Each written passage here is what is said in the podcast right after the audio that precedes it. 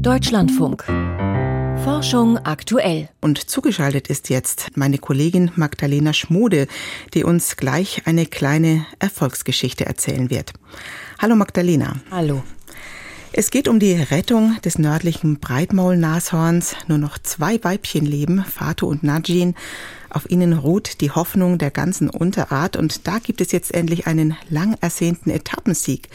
Zum ersten Mal hat es geklappt mit der künstlichen Befruchtung. Damit wir verstehen, warum das so wichtig ist, brauchen wir, glaube ich, erstmal ein paar Hintergründe. Was ist das für ein Projekt? Also bei dem Projekt geht es darum, eine Art vor dem Aussterben zu retten, die das aus eigener Kraft nicht mehr könnte. Denn, wie du schon gesagt hast, es gibt nur noch zwei lebende Tiere, Fatu und Najin. Das sind zwei Weibchen, die leben in einem Schutzgebiet in Kenia. Und diese beiden Weibchen können sich ja auf natürlichem Weg nicht mehr fortpflanzen. Zum einen gibt es keinen lebenden Bullen mehr und zum anderen äh, sind die beiden selbst nicht mehr in der Lage, ein Kalb auszutragen. Und deshalb greift man jetzt auf In-vitro-Fertilisation zurück, also auf künstliche Befruchtung. Äh, Sperma von verstorbenen Bullen gibt es noch, das ist kryokonserviert und ja, lagert im Eisschrank. Und es ist gelungen, äh, den beiden, Fatu und Najin, Eizellen zu entnehmen und die in einem Speziallabor ähm, künstlich zu befruchten. Dabei sind in den letzten vier Jahren 30 Embryonen entstanden, die extrem wertvoll sind, weil man eben nicht unbegrenzt viele davon herstellen kann. Weil Fatu und Najin aber selbst keine Kälber mehr austragen können, sollen jetzt die nächsten Verwandten das südliche Breitmaulnashorn helfen. Das ist eine zweite Unterart, die nah verwandt ist. Und bei denen hat man jetzt erstmal geübt, um diese Methode zu optimieren. Und einer dieser Tests, der 13. Versuch, hat jetzt geklappt, nämlich der Transfer von südlichen Breitmaul-Nashorn-Embryonen in eine Leihmutter. Und so soll das später auch mit Embryonen der nördlichen Breitmaul-Nashörner gemacht werden. Das Projekt heißt BioRescue. Die ähm, Forscher sind gestern an die Öffentlichkeit gegangen mit dieser kleinen Erfolgsmeldung. Aber ein lebendes Nashornkalb ist nicht entstanden. Warum nicht? Ja, weil die Leihmutter im Verlauf der Schwangerschaft an einer bakteriellen Infektion gestorben ist. Die hatte nichts mit der Schwangerschaft zu tun, sondern das waren Keime, die aus der Umwelt kamen. Aber die Forschenden konnten in der Gebärmutter der verstorbenen Kuh einen gesund entwickelten Fötus finden. Der war so 70 Tage alt, 6,4 Zentimeter groß und ein männliches Tier, das konnte man erkennen. Und das Team von BioRescue sieht das jetzt als Beweis, dass die Technik prinzipiell funktioniert funktioniert. Du hast es gerade gesagt, es gab 13, waren es glaube ich, 13 mhm. Fehlversuche. Warum ist das so schwierig? Weil diese Methode bei Nashörnern ganz neu ist. Bei Kälbern, bei Pferden ist das etabliert, aber bei Nashörnern ist es ein gutes Stück komplizierter. Allein schon um die Eizellen zu gewinnen, mussten ganz neue Geräte entwickelt werden. Die Tiere sind ja sehr groß. Die Eierstöcke liegen tief im Bauchraum, da kommt man also nur ziemlich schwer dran. Das ist dann so eine zwei Meter lange Kanüle, die über den Anus und den Darm eingeführt werden muss, um an die Eierstöcke dran zu kommen. Die Tiere kriegen dafür eine Vollnarkose. Das ist also gar nicht ohne Risiko. Und außerdem wird ja ein Embryo übertragen, der genetisch nicht zur Leihmutter gehört. Und da war es auch nicht klar, ob das überhaupt bei Breitmaulnashörnern klappt. Inner innerhalb der einen Unterart hat es jetzt funktioniert, aber wenn dann Embryonen von dem nördlichen Breitmaulnashorn in eine Leihmutter äh, eingesetzt werden sollen, die ein südliches Breitmaulnashorn ist, dann muss ich auch erstmal zeigen, ob auch dieser ja, Crossover-Transfer klappt. Mhm. Es ist wahnsinnig kompliziert, sich das jetzt alles zu merken. Es sind äh, sehr komplexe Vorgänge, die auf verschiedenen Kontinenten stattfinden mit verschiedenen Tierarten. Ähm, und alles, weil es einen Unterschied gibt zwischen dem nördlichen und dem südlichen Breitmaulnashorn. Wie groß ist denn dieser Unterschied? Also es sind zwei eng verwandte Unterarten, die haben beide die gleiche breite Schnauze, da kommt auch der Name her, aber genetisch unterscheiden sie sich und beide Arten kommen auch eigentlich in verschiedenen Lebensräumen vor. Das südliche Breitmaulnashorn lebt eigentlich in ähm, Steppenlandschaften und das nördliche eher in sumpfigen Gebieten. Das sieht man auch am Körperbau. Das nördliche Breitmaulnashorn hat zum Beispiel einen höheren Bau Bauch und auch breitere Füße als das südliche Breitmaulnashorn. Äh, und auch im Verhalten und in der Kommunikation unterscheiden sich die Arten. Und sie erfüllen in ihren jeweiligen Lebensräumen auch verschiedene Funktionen fürs Ökosystem, die einzigartig sind. Und diese Einzigartigkeit zu erhalten, darum geht es letztlich bei dem ganzen Rettungsprojekt. Wie geht es denn jetzt weiter? Ähm, Im Mai oder Juni soll es jetzt ernst werden. Da will das Forschungsteam zum ersten Mal ein Embryo des nördlichen Breitmaulnashorns einsetzen und übertragen. Und dafür wird es jetzt auch Zeit, weil Najin und Fatu ja nicht ewig leben äh, werden. Es ist aber wichtig, dass die Kälber noch Kontakt zu ihren Verwandten innerhalb der eigenen Unterart haben, damit sie auch das spezifische Verhalten noch lernen können. Und sobald es gelungen ist, eine erste Schwangerschaft zu erzeugen mit einem nördlichen Breitmaul-Nashorn-Embryo, sollen dann mehrere Leihmütter gleichzeitig eingesetzt werden. Und dann könnte es so die Hoffnung innerhalb kürzester Zeit zumindest wieder eine kleine Herde von nördlichen Breitmaulnashörnern geben. Danke, Magdalena, bis hierhin. Wir hören uns gleich am Ende der Sendung noch einmal mit den Meldungen. Und wenn Sie mehr über diesen letzten Rettungsversuch des nördlichen Breitmaulnashorns hören wollen, sich vielleicht auch fragen, wie sinnvoll ein solches Projekt sein kann, dann empfehle ich Ihnen das Feature von Magdalena Schmude.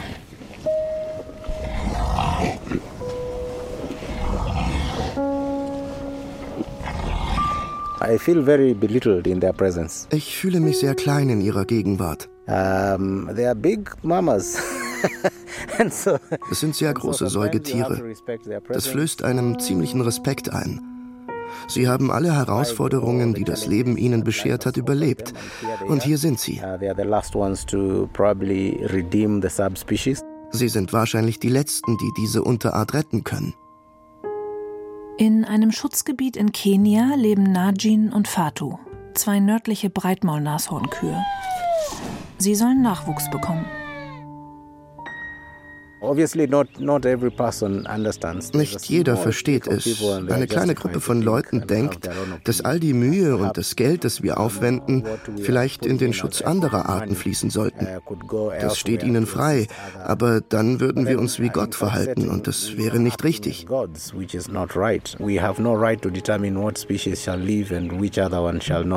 Wir haben kein Recht zu entscheiden, welche Art leben soll und welche nicht.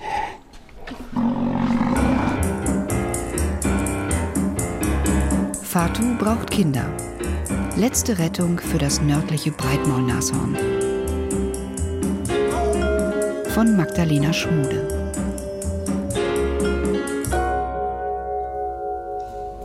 Mai 2018.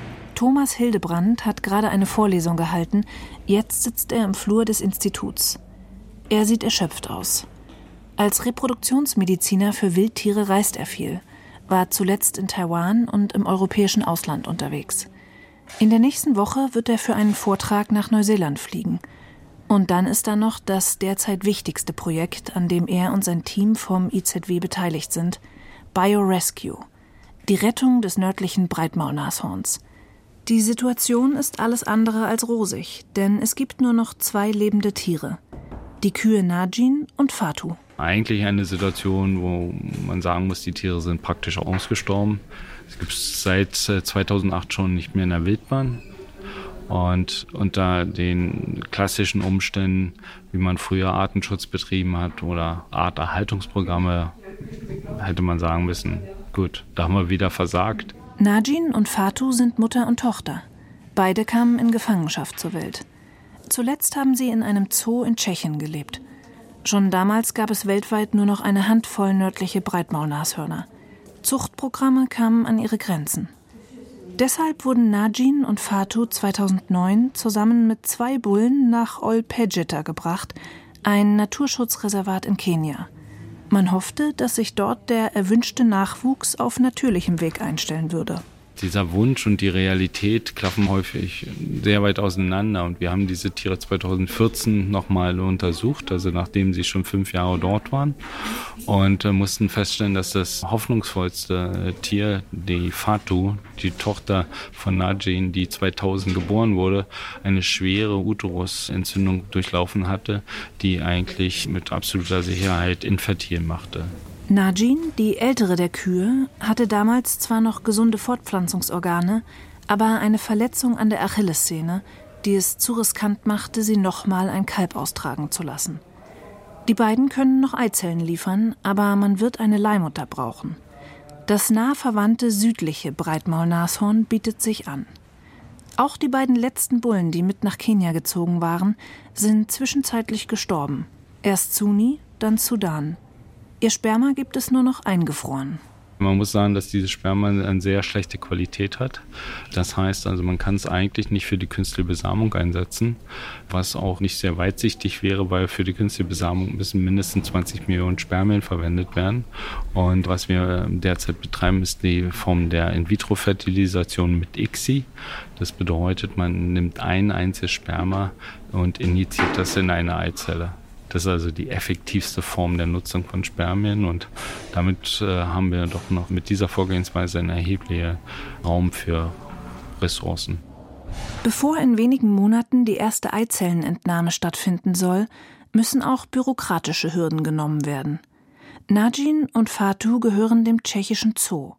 Doch weil die beiden jetzt in Kenia leben, erhebt die kenianische Regierung Anspruch sowohl auf die Eizellen als auch auf mögliche Embryonen, die daraus entstehen.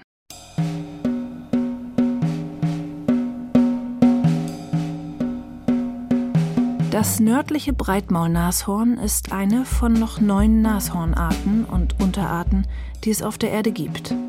Und die am stärksten bedrohte. Am nächsten verwandt ist es mit dem südlichen Breitmaulnashorn. Beide teilen die namensgebende breite Schnauze. Doch genetisch unterscheiden sich beide. Und während das südliche Breitmaulnashorn in der Steppe im heutigen Angola, Namibia, Simbabwe und Mosambik grast, war das nördliche Breitmaulnashorn in den Sumpflandschaften Zentralafrikas zu Hause. Najin und Fatu tragen ihren Bauch wegen der hohen Sumpfgräser höher als das südliche Breitmaulnashorn und laufen auf breiteren Füßen. Ihr neues Zuhause in Olpejeta ähnelt dieser sumpfigen Landschaft zumindest ein bisschen, erzählt Samuel Mutisya, der in dem Reservat für die kenianische Regierung als Naturschutzbiologe arbeitet. Um, so of course when they came in they were not so familiar with uh, with a number of uh, things. You Als sie hierher kamen, waren sie natürlich mit einigen Dingen nicht so vertraut. Sie wussten nicht, wie man sich in Schlammpfützen wälzt, mit anderen Nashörnern umgeht und sich behauptet. Aber als wir sie mit den südlichen Breitmaulnashörnern zusammengebracht haben, die hier wild leben, haben sie sich im Verhalten angepasst, so dass sie mit der Zeit anfingen, sich natürlicher zu benehmen als zuvor. Zakaria Mutai hat Najin und Fatu seit dieser Zeit besonders gut kennengelernt. Seit zwölf Jahren betreut er sie und andere Nashörner in Olpejeta als Pfleger. Yeah, uh, I'm hanging out with them throughout the day. Uh, they are the second part of my family. Ich verbringe den Tag mit ihnen. Sie sind ein zweiter Teil meiner Familie. Uh, Morgens sind sie sehr aktiv. Sie fressen und verbringen Zeit mit den anderen Nashörnern.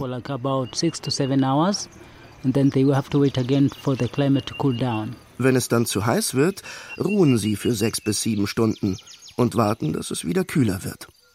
Früh am Morgen lassen er und die anderen Pfleger Najin und Fatu aus einem offenen Stall, in dem sie die Nacht verbracht haben. Bewacht von Rangern, die Wilderer abhalten sollen.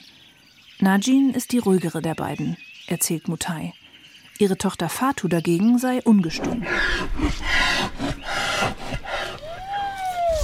And they do have a die beiden haben eine besondere Verbindung. Sie haben verschiedene Arten, miteinander zu kommunizieren. Jeder Laut hat eine andere Bedeutung. Manchmal, wenn sie sich sehr weit voneinander entfernt haben, gibt es einen Laut, mit dem die eine nach der anderen sucht. There is a call-out sound uh, whereby one is looking out for one another. Die Rufe unterscheiden sich tatsächlich von denen der südlichen Breitmaulnashörner in Olpejeta. Sollte eines der beiden Weibchen sterben, bevor ein Kalb geboren wird, könnten sie ihre spezielle Sprache nicht an die nächste Generation weitergeben. It is pretty important. I think das ist sehr wichtig, denke ich, denn einige dieser Eigenarten und Verhaltensweisen werden erlernt und sind deshalb entscheidend für das Überleben einer Art. Wenn man bedenkt, dass die beiden ihr Leben in einem Zoo verbracht haben, ist zwar nicht klar, wie viel Arttypisches sie noch teilen, aber es ist ein Vorteil, sie noch hier zu haben, um alles, was noch weitergegeben werden kann, weiterzugeben. Das könnte auch entscheidend sein, sollte es gelingen, eine Gruppe nördlicher Breitmaulnashörner wieder anzusiedeln. In ihrem ursprünglichen Lebensraum, in dem es mehr Bäume gibt und das Gras höher wächst als in Kenia. So, yeah. We are conserving them for what we know and what we don't know as well.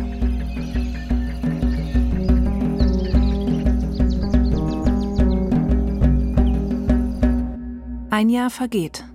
Die erhoffte Eizellenentnahme im Sommer 2018 kann nicht stattfinden. Noch liegen nicht alle nötigen Genehmigungen der kenianischen Behörden vor. Doch es gibt Erfolge auf anderer Ebene. Herzlich willkommen zur Prozesskonferenz. Ich begrüße Sie hier im Schloss Felixfelde. Die Lebensgrundlagen der Menschheit, die Vielfalt der Arten ist gefährdet.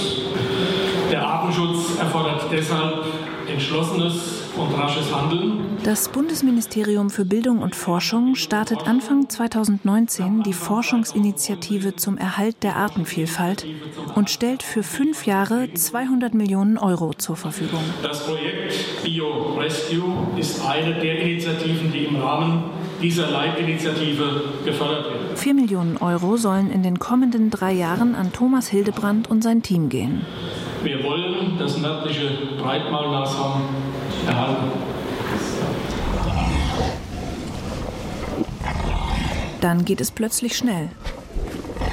Der Kenya Wildlife Service gibt grünes Licht für die erste Eizellenentnahme. Als auch die nötigen Ausfuhrgenehmigungen vorliegen, um die Eizellen nach dem Eingriff auszufliegen, erhalten Najin und Fatu Hormonpräparate. Die sollen dafür sorgen, dass sie möglichst viele Eizellen produzieren. Ende August fliegt Thomas Hildebrand mit seinem Team nach Kenia. Im Gepäck mehrere hundert Kilo medizinische Ausrüstung. Alle sind angespannt. Sollte Najin oder Fatu während des Eingriffs etwas passieren, wäre das eine Katastrophe.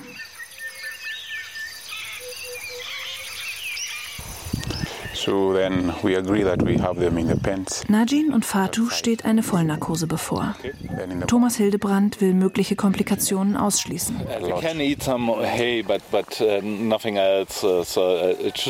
uh, es gibt keinen Operationssaal. Der Eingriff findet draußen statt. Nur eine Plane über dem offenen Stall schützt vor Starkregen oder Sonne. Es war morgens noch sehr kalt und wir haben angefangen, unser Unternehmen bei 14 Grad zu starten. Die Sonne ging gerade auf. Najin bekommt ein rotes Tuch über die Augen. Tierarzt Frank Göritz betäubt sie mit einem Narkosepfeil aus dem Blasrohr. Er wird während der Eizellenentnahme auch ihre Vitalfunktionen überwachen und sie anschließend wieder aufwecken. Es muss schnell gehen.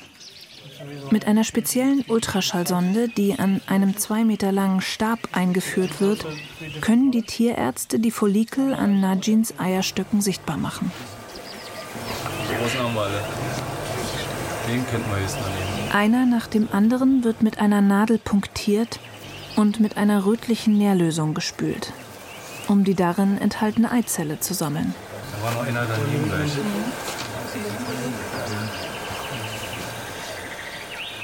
Nach insgesamt fünf Stunden sind beide Eingriffe geschafft.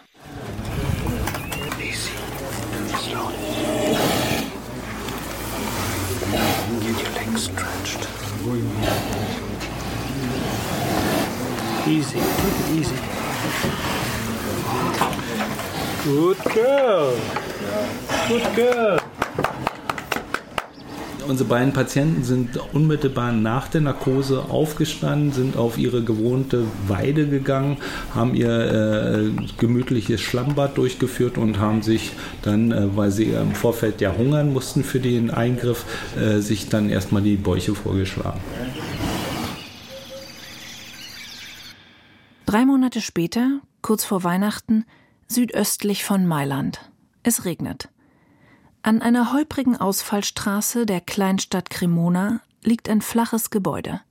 Die Fenster zur Straße sind mit Folie abgeklebt und vergittert. Der Firmensitz von Avantea. Cesare Galli ist ein kleiner Herr mit schütterem Haar und leiser Stimme. Er hat die Firma zusammen mit seiner Frau Giovanna Lazzari aufgebaut. Auch wenn das Ambiente es kaum erahnen lässt, die beiden sind Pioniere für künstliche Befruchtung bei Tieren. Im Flur stehen Styroporboxen mit Kühlcontainern, in denen Sperma von Zuchtpferden aus ganz Europa hergeschickt wird.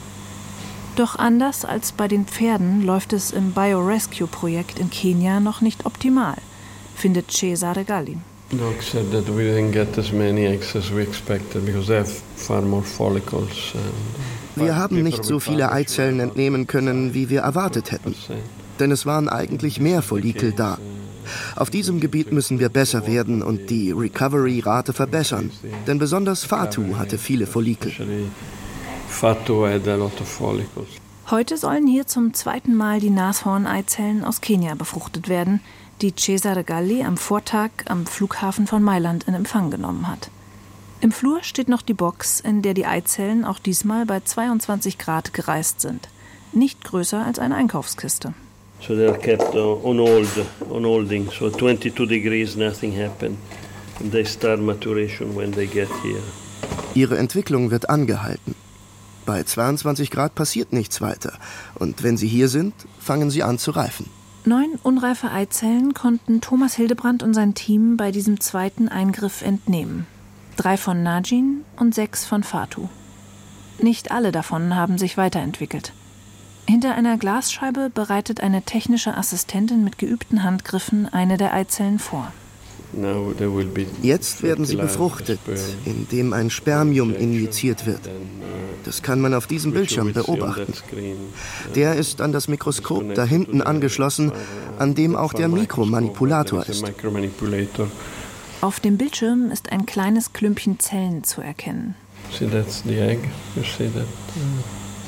Uh, well, you see that clump of cells, uh, and inside you see a little, it's like a fried egg. Und darin ist sowas Kleines, wie ein Spiegelei. Man sieht einen schwarzen Punkt in der Mitte. Das ist die Eizelle. Zuerst müssen all die anderen Zellen entfernt werden. Und das macht sie mit einer Pipette. Normalerweise eine Routineangelegenheit. Doch die Befruchtung der Nashorneizellen hat fast etwas Ehrfurchtgebietendes. Zunächst wird eine Portion des tiefgefrorenen Bullenspermas aufgetaut. Dann sucht die Assistentin unter dem Mikroskop ein lebendes Spermium aus und saugt es sanft in die Pipettenspitze. Now it's approaching the injection pipette.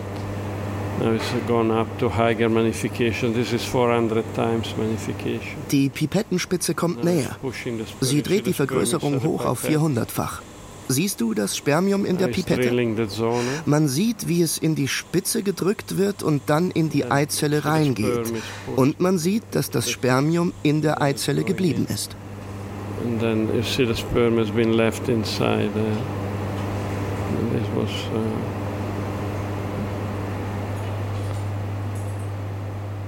Ab diesem Moment können auch Cesare Galli und sein Team nur noch abwarten ob sich ein früher Embryo entwickeln wird.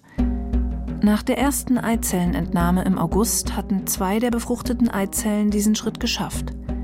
Die beiden daraus entstandenen Embryonen lagern seitdem tiefgefroren in einem Tank mit flüssigem Stickstoff. Diesmal ist es am Ende ein weiterer Embryo, der dazukommt. Jeder einzelne zählt, denn unbegrenzt oft wird die Prozedur der Eizellenentnahme für Najin und Fatu nicht zumutbar sein. Doch alle Embryonen sind nutzlos, wenn es nicht gelingt, den Embryotransfer erfolgreich durchzuführen. Derzeit wird die Methode in europäischen Zoos in einem Zuchtprogramm entwickelt, an Kühen des südlichen Breitmaulnashorns. Bisher hat noch kein einziger der Versuche funktioniert. Uh, es hat keinen Sinn, ohne diese Ergebnisse nach Kenia zu gehen und den Embryo des nördlichen Breitmaulnashorns zu verwenden, den wir vielleicht heute erzeugen, oder die zwei, die wir schon produziert haben. Die sind einfach zu kostbar. Wir müssen sicher sein, dass sie wissen, was sie tun. Zu diesem Zeitpunkt wissen sie es nicht. Wie sinnvoll ist es überhaupt, so viel Zeit, Mühe und Geld zu investieren, um ausgerechnet das nördliche Breitmaulnashorn zu retten. Für den Naturschutzbiologen Samuel Mutisia eine durchaus berechtigte Frage. Es ist schon richtig. Wir sollten kein Geld ausgeben, um eine Art zu retten mit nur noch zwei lebenden Exemplaren. Wir könnten auch andere Arten retten. Das ist eine Anomalie. The investment we are making is also developing science that is necessary for saving species in general. Trotzdem denke ich, dass das Geld gut angelegt ist, weil es eine Investition ist, mit der wir Forschung voranbringen, die wir brauchen, um Arten grundsätzlich zu retten. Ließen sich die Ressourcen nicht effektiver nutzen, wenn sie in den Naturschutz und damit den Schutz vieler Arten gingen, statt in die Rettung einer einzelnen? Noch dazu, wenn der Erfolg so ungewiss ist? Thomas Hildebrand kennt die Kritik und hält sie für kurzsichtig. Weil wir mit der Wiederausbildung des nördlichen Breitmaulnashorns nicht nur Dutzende andere Arten retten, sondern tausende andere Arten. Es sind Pflanzen, es sind Insekten, es sind Reptilien, es sind Fledermäuse, es sind kleine Säugetiere, die alle direkt oder indirekt mit dem Leben des nördlichen Breitmaulnashorns im Zusammenhang standen. Also das ist deutlich eine größere Dimension. Every creature has a role jedes Wesen hat eine Rolle im Ökosystem oder der Nahrungskette und wenn wir immer mehr Arten daraus wegnehmen, schwächen wir das Ganze. Die größte Gefahr, die wir auch durch den Klimawandel sehen, ist, dass dieses Netz, wenn wir damit weitermachen, Arten auszurotten, komplett zusammenbricht. We are totally unfair to the entire Uh, network of interactions that exist in the wild. Wenn wir uns also jetzt hinstellen und auf die nördlichen Breitmaulnashörner gucken und fragen, wo sollen die noch hin, dann werden wir dem gesamten Netzwerk von Wechselwirkungen, die in der freien Wildbahn existieren, nicht gerecht. Doch wäre ein einzelnes lebend geborenes Kalb überhaupt mehr als ein Symbol? Also wir brauchen eine repräsentative Gruppe, ein Nachkommen über diese Technologie mit der assistierten Reproduktion, die sicherstellt, dass wir zum einen gesunde nördliche Breitmaulnashornkälber und dann wachsende Jungtiere haben, die die soziale Vererbung sicherstellen und dann würden diese Tiere in der Zukunft ergänzt werden durch die stammzellbasierten Technologien, die uns dann ermöglichen, die genetische Vielfalt dieser Population deutlich zu verbessern. Stammzellbasierte Technologie? Bei Nashörnern steckt sie noch in den Kinderschuhen. Dabei werden aus Körperzellen Stammzellen gezüchtet, die dann zu Spermien und Eizellen werden sollen. Im besten Fall eine unerschöpfliche Quelle für Embryonen. Weil die assistierte Reproduktion ist mit großer Sicherheit in der Lage, Kälber zu liefern, die demnächst Najin und Fatu begleiten können. Aber ihre genetische Vielfalt würde nicht ausreichen, um diese Tiere wieder in die Wildbahn zu entlassen. Große Pläne, die erst einmal jäh ausgebremst werden.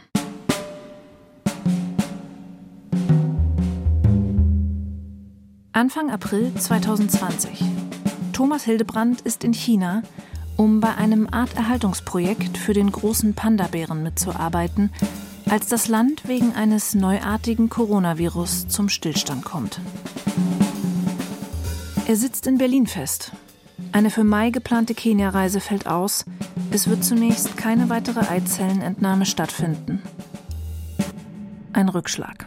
Die Zeit, die wir hier ja jetzt im Labor verbringen, die geht uns verloren im Rahmen der biologischen Uhr bei diesen beiden letzten Tieren, sodass wir da wirklich gegen die Zeit laufen und äh, diese Inaktivität, die wir jetzt leider in Kauf nehmen müssen, uns in dieser Hinsicht doch sehr schmerzt. Auch die Situation der Kollegen in Kenia macht ihm Sorgen. Die Finanzierung von den Wildlife-Patrouillen gegen die Wilderei war unter normalen Bedingungen schon ein großer Kraftakt, der viel auf Spenden angewiesen war. Und all das ist jetzt in dieser Krise, wo jeder mehr an sich selbst denkt als an seine weit entfernten Nachbarn, umso schwieriger. Der Tourismus ist weggebrochen, die Spenden sind äh, im Augenblick äh, nicht da, sodass also das ganze System extrem fragil geworden ist.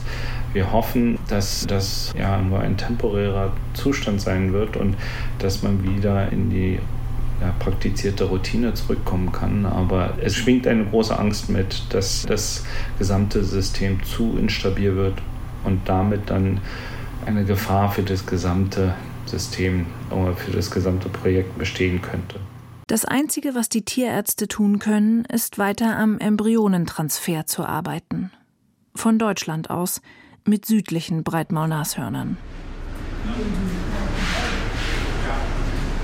Januar 2021. Ein kalter Morgen im Zoo von Schwerin.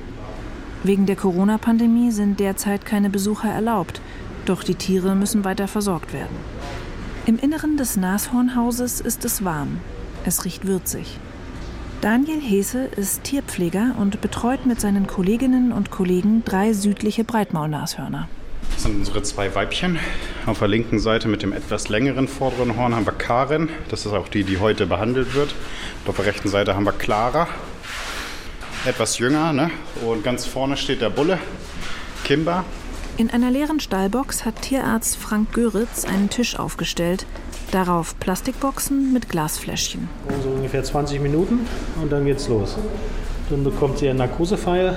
Dann warten wir noch mal 20 Minuten, bis wir ran können und dann sichern wir erstmal die Vitalfunktion und dann geht's los mit dem Embryotransfer. Bevor Frank Göritz Karen mit einem Betäubungspfeil sedieren kann, müssen die beiden anderen Nashörner den Stall verlassen. Die Pfleger öffnen die Türen zum Außengelände. Clara trottet sofort nach draußen, aber Kimba weigert sich. Kimba, geh mal raus. Mal los. Kimba! Kimba! Schließlich verlässt auch Kimba den Stall. Karen läuft unruhig in der Box hin und her. Frank Göritz hat freie Schussbahn.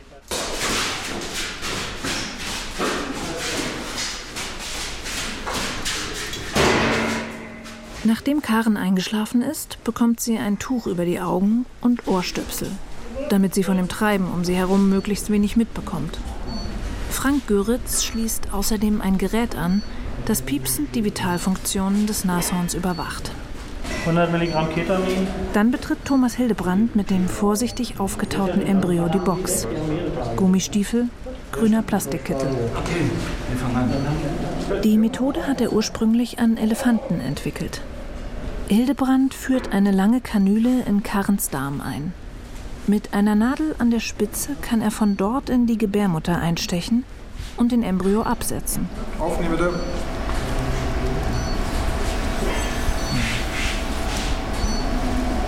Vorsicht mit dem Augen. Der Transfer dauert nur wenige Minuten.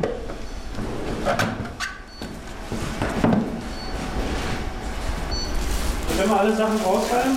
Tierärzte, Pflegerinnen und Pfleger verlassen die Box. So, alle Tore zu. Verriegelt. Alle zu. Ja. Über 50 Milligramm Naltrexon und 60 Milligramm Artekamazol. Langsam wird Karen wach. Sie öffnet die Augen. So, Mädchen, lass dir Zeit. Lass dir Zeit. Sie steht auf, ist noch benommen.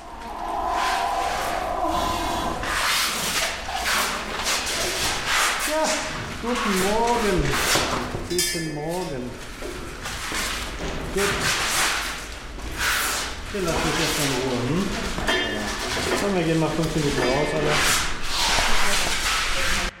In wenigen Tagen wird sich herausstellen, dass sich auch dieser Embryo des südlichen Breitmaulnashorns nicht eingenistet hat. Die Testphase geht weiter.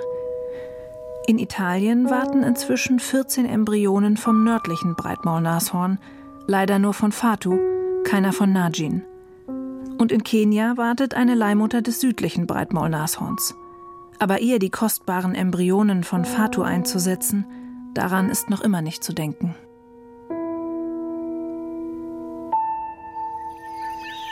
März 2022. Das Team ist wieder nach Kenia gereist. Najin musste inzwischen wegen eines handballgroßen Tumors an ihrem rechten Eierstock aus dem Programm genommen werden. Noch geht es ihr gesundheitlich gut. Aber man kann sich vorstellen, mit so einem wachsenden Tumor in der Mitte der Bauchhöhle ist das Leben endlich. Also das ist kein Tier, was ein Alter von 50 Jahren erreichen wird. Da brauchen wir uns keine Illusionen hingeben. Aber wir haben möglicherweise noch vier, fünf Jahre Zeit. Mitte 2022 wird die Förderung des Bundesministeriums für Bildung und Forschung auslaufen. Die 4 Millionen Euro sind aufgebraucht. Aufgeben will niemand. Sie sind schon so weit gekommen und noch könnte Ihr Plan aufgehen.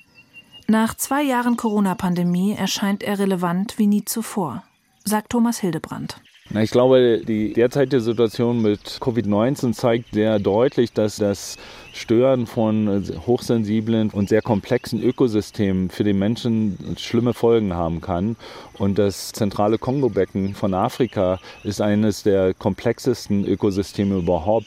Wir wissen nicht, wie schnell ein Ökosystem in dieser Komplexität umkippt, aber wir können uns vorstellen, dass das Zurückbringen des nördlichen Breitmaul-Nashorns vieles wieder in die Balance bringt. Und deswegen ist nicht nur eine wissenschaftliche Übung ist, was alles Wissenschaft liefern kann, sondern es ist eine entscheidende Maßnahme des Artenschutzes, um komplexe komplexe Ökosysteme zu reparieren.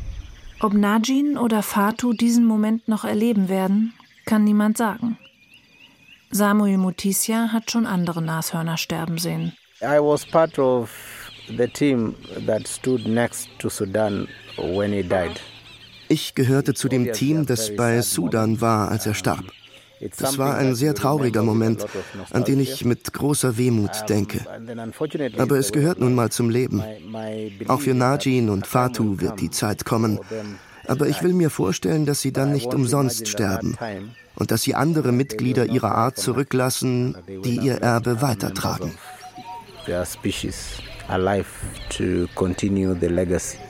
It's my sincere hope.